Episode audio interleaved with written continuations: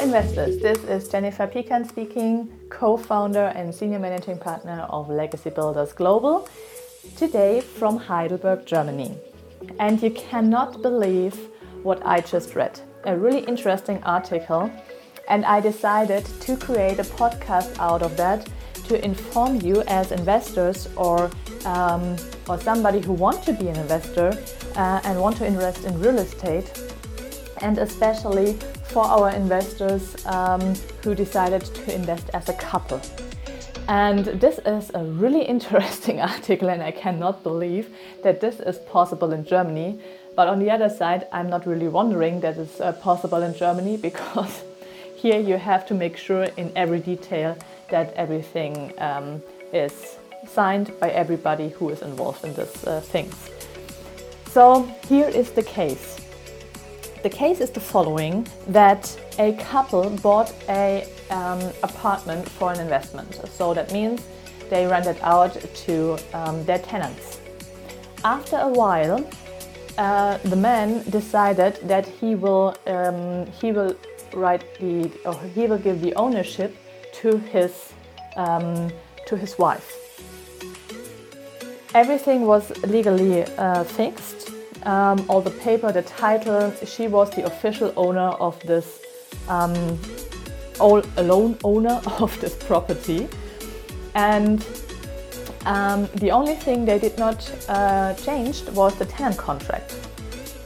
And this had the consequence that as soon as uh, the, uh, the woman wanted to cancel the tenant contract, the tenant said, well, this is, uh, they, they just did not accept it.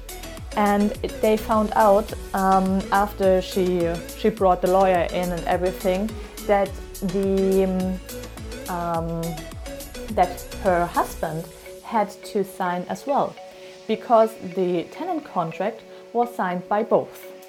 So that means even if you are not an owner anymore of this apartment, and the tenant contract is not changed, that the um, that that uh, you uh, you have to sign the tenant contract to to change the uh, the tenant contract, to cancel it or to change it, and and something like that. So uh, this is really interesting uh, because you cannot uh, cancel the contract if you don't um, if you don't have the signature by the former owner who signed the tenant contract. And um, yeah, so that means it can be uh, it can be really um, expensive if you don't do that because if you calculate to you know to um, to cancel a contract and the tenants move out on a specific day and they just don't do it, it can happen um, every time. But this is a situation you can avoid just um, because you play with the rules. And um, this is uh, this is a really interesting situation actually because I could not um, I could not believe that you really um, that it really exists. And my husband and me, we have some properties together, and um, I make sure now that everything is signed by both. And um, I will go through with my investors or with our investors as well in general to make sure that the current owner has a legal contract which is proven from all, si- uh, all sides and um, that they have the right to cancel a contract if they want.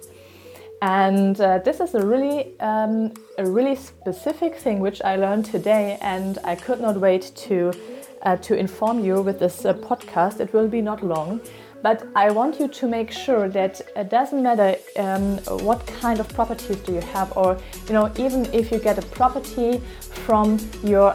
I have a lot of investors, and I, I just when I think about it, um, I really need to inform them in a newsletter as well because this is a really um, nobody is thinking about that. If you um, if you get it as a heritage as well, you know, actually you need to um, you need to get this uh, the, the signature um, from the former um, owner.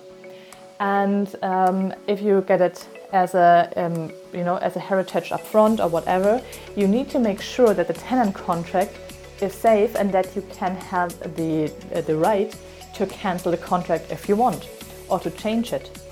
And um, because this is as well really important if you make everything, um, if you change the ownership, and in between you, um, well, let's say you have an argument with this um, former owner or, um, well, co owner make it clear from the beginning on because if he don't want to sign something like that you you cannot handle you cannot act. And this is really a problem and this could cost a lot of money. And this is why I um, I want to share this in a podcast because I was I was not I'm not believing what I just read that you really can be a lessor without being an owner. And this is really interesting. So um, what I uh, recommend you to do is um, go through your investments and check if the tenant contracts matches to the ownership you have and the titles you have uh, on this specific um, on the specific property. That was um, a situation, or this is a case which is new for me as well. And you know, everything actually, when you have a property, there are a lot of new things. You cannot know everything, and most of the time you learn by experience. And um, this is one experience now. Um, well, what um, what I made just by reading this article. By I, but I have already so many cases from our investors in my mind. I want to make sure that they are prepared for the situation if they need to to act in any situ- in any kind of situation that they are able to act in the situation. So um, I recommend you to do the same. Just check your uh, contracts and check this ownership and everything matches together that you can act anytime. And if there are any questions or if you have well comments on that, I would be happy to read your comments and um, well to, to start a conversation because this is really important that we never stop learning and especially like I always said, as an investor, you are an entrepreneur and you need to be prepared for the situations. And there are a lot of new situations and um, which uh, create new rules as well. And it depends how much you are fighting to create these rules as well for, for your situation. If you take a lawyer and if you fight for your right. So um, yeah, this was this was from today. It's a really short podcast, I know, but uh, that was a specific, really a specific situation and article, which it just made me laugh and unbelievable that it happens. And uh, here in Germany, where everything is, you know, we have rules for everything. On the one case, uh, on the one side, it's really, on one hand, it's really, you have to laugh because to be a lessor without being an owner is on the one side not possible. On the other side, of course, in Germany, we have to sign all the paperwork around this, this ownership and renew the, uh, the stuff that we can make sure to, to be on the safe side. Okay, in, um, with this, I let you go in uh, whatever you do next. I, I, hope you liked it and I could um, help you and support you in your case and maybe to give you an, uh, well, um, a new point which you maybe did not think about. And uh, it would be interesting for me if you not come from Germany, how is it in your country? How does the rules in this case, uh, well, how do you handle the things in your country? Which country are you from?